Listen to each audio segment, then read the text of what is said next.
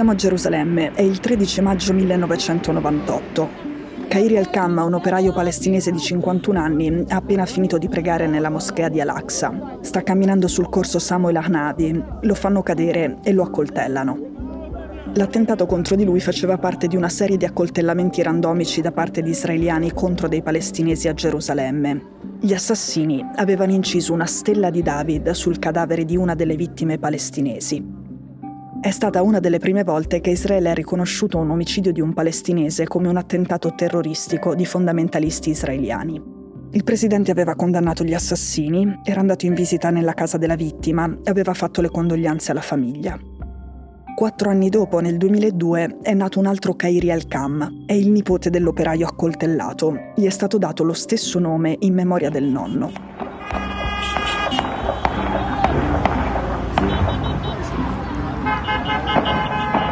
Kairi Al-Kam adesso avrebbe 21 anni, è il terrorista che venerdì alle 8 e un quarto di sera a Gerusalemme ha ammazzato sette ebrei, di cui un ragazzino di 14 anni. È stato ucciso anche lui. Kairi Al-Kam è il nome di un palestinese ammazzato quando aveva appena finito di pregare da un terrorista israeliano e Kairi Al-Kam è il nome di un terrorista palestinese che ha ammazzato sette ebrei che avevano appena finito di pregare. Kairi Al-Kam è il protagonista sia di questa sequenza di violenza e vendetta che di quella paragonabile per intensità di 25 anni fa. Ma questa storia ha anche un altro protagonista, il ministro alla sicurezza nazionale israeliano, Itamar Ben-Gvir. Sono Cecilia Sala e questo è Stories un podcast di Cora Media che vi racconta una storia dal mondo ogni giorno.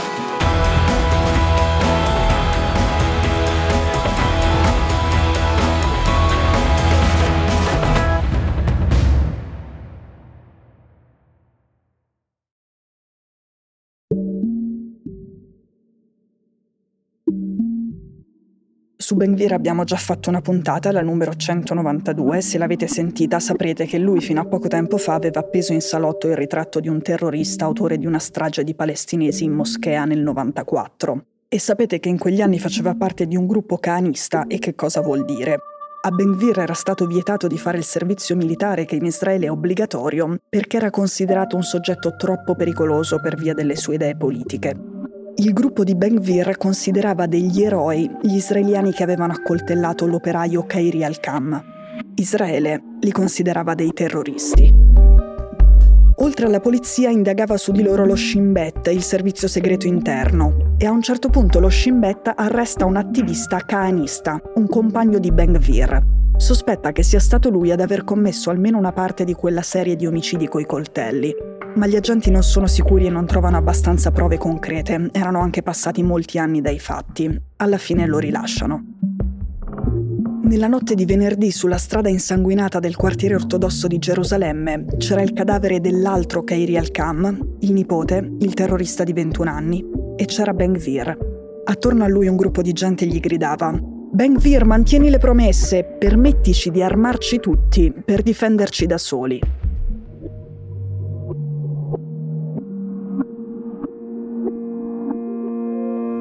La scorsa primavera c'è stata una sequenza intensa e insolita di attentati terroristi contro civili israeliani. Molti degli attentatori palestinesi venivano dal campo profughi di Jenin e alcuni da quello di Shuafat.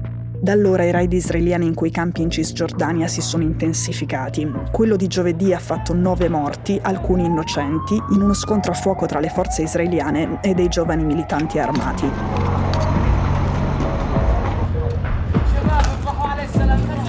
Durante un'altra operazione la scorsa settimana a Shuafat, un diciassettenne di nome Salah Mohammed Ali è stato ammazzato.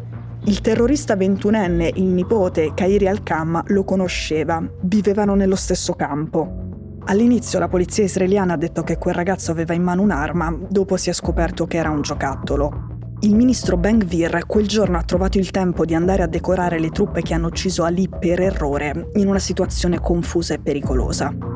L'ultimo post su Facebook di Kairi Al-Kam, prima di uscire e andare a uccidere, era proprio su Ali. La famiglia dei due Al-Qam ha detto alla testata israeliana Arez che la morte di Ali è stata il momento in cui Kairi Al-Qam ha deciso di compiere il suo mostruoso attacco terroristico fuori dalla sinagoga di Gerusalemme.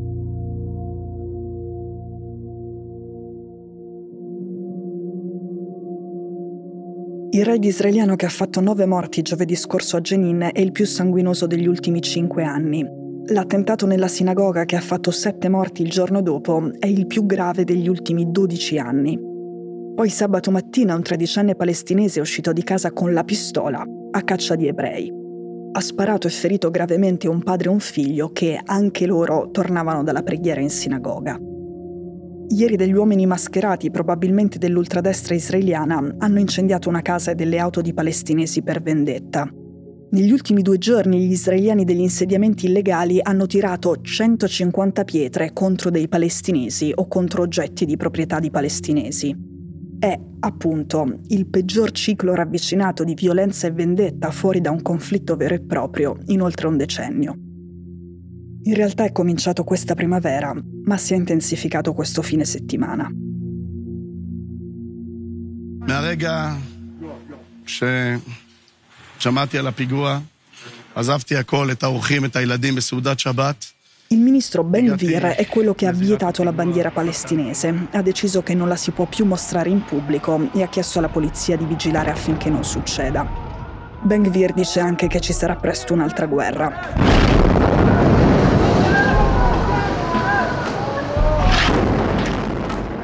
L'ipotesi della guerra esiste, ma secondo gli analisti uno scontro militare vero e proprio non sarebbe imminente perché nessuno lo vuole. Oggi il livello di violenza in assenza di un conflitto è spaventoso, ma il fatto nuovo è che le azioni palestinesi sono meno organizzate rispetto ad altre fasi, o almeno non sembrano organizzate dai soliti attori, che infatti non le hanno rivendicate. Ci sono troppe incognite anche per Hamas nella striscia di Gaza o per il gruppo palestinese Jihad islamico e quindi conviene mantenere la calma fino a quando è possibile. Sempre secondo gli analisti, le reazioni dei leader da una parte e dall'altra, sia a parole che con i fatti, vanno in questa direzione. C'è un'altra cosa che va in questa direzione, la visita di oggi del segretario di Stato americano Anthony Blinken e soprattutto del capo della CIA William Barnes.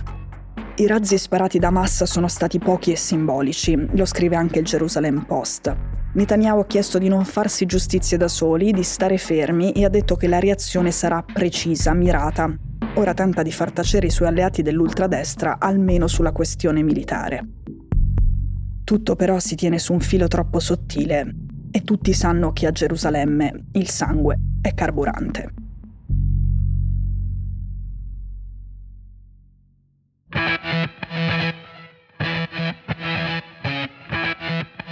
Stories è un podcast di Cecilia Sala prodotto da Cora Media. La cura editoriale di Francesca Milano in redazione Simone Pieranni. L'advisor è Pablo Trincia. La producer è Monica De Benedictis. La post-produzione e il sound design sono di Daniele Marinello. La sigla e la supervisione del suono e della musica sono di Luca Micheli. Le fonti degli inserti audio sono indicate nella sinossi. Questo episodio è stato prodotto e sviluppato insieme a Spotify Studios.